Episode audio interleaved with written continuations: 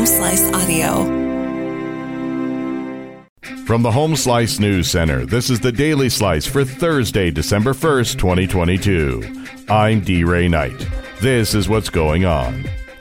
A group of Republican governors, including South Dakota Governor Kristi Noem, submitted an open letter on Wednesday urging congressional leaders to remove the COVID 19 vaccine mandate on members of the military. The governor said in the letter that the mandates create a national security risk by reducing the number of people willing and able to serve in the U.S. Armed Forces. The military has required vaccines since Defense Secretary Lloyd Austin issued a memo in August of 2021 making vaccines mandatory for all service members, a requirement that the memo called necessary to protect the force and defend the American people. The Attorney General has taken action to help missing Indigenous people. Amy Rose has the story.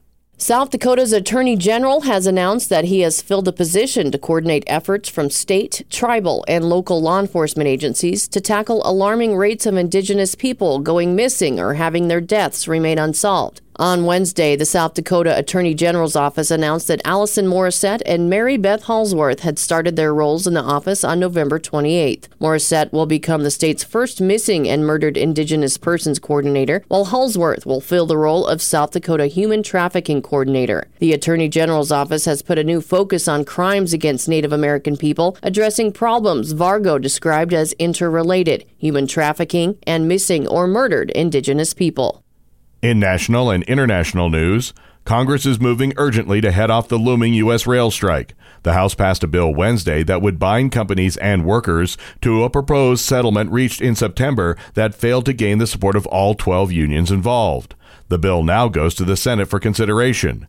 It would impose a compromise labor agreement brokered by the Biden administration. That agreement was voted down by four of the 12 unions representing more than 100,000 employees at large freight rail carriers.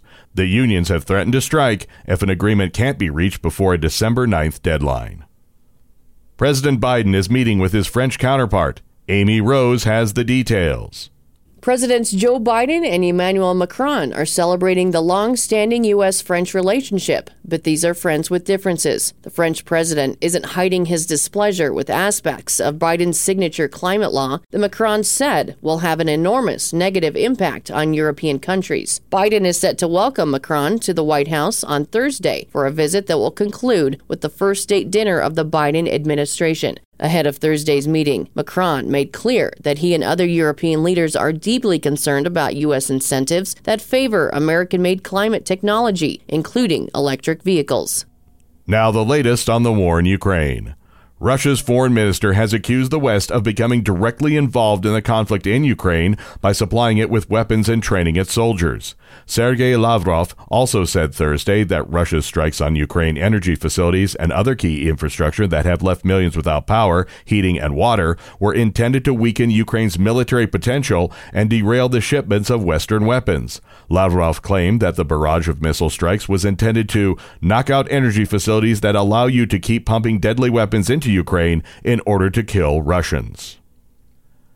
Your weather forecast from the Home Slice Weather Center. Mostly sunny with a high of 58. Windy tonight as a cold front rolls in with a low of 23. And that was your Daily Slice for Thursday, December 1st, 2022. The Daily Slice is a production of Home Slice Media Group, hosted by D. Ray Knight with Amy Rose. Executive producer Mark Houston. Engineered by Chris Jacquez. I'm D. Ray Knight. Have a great day.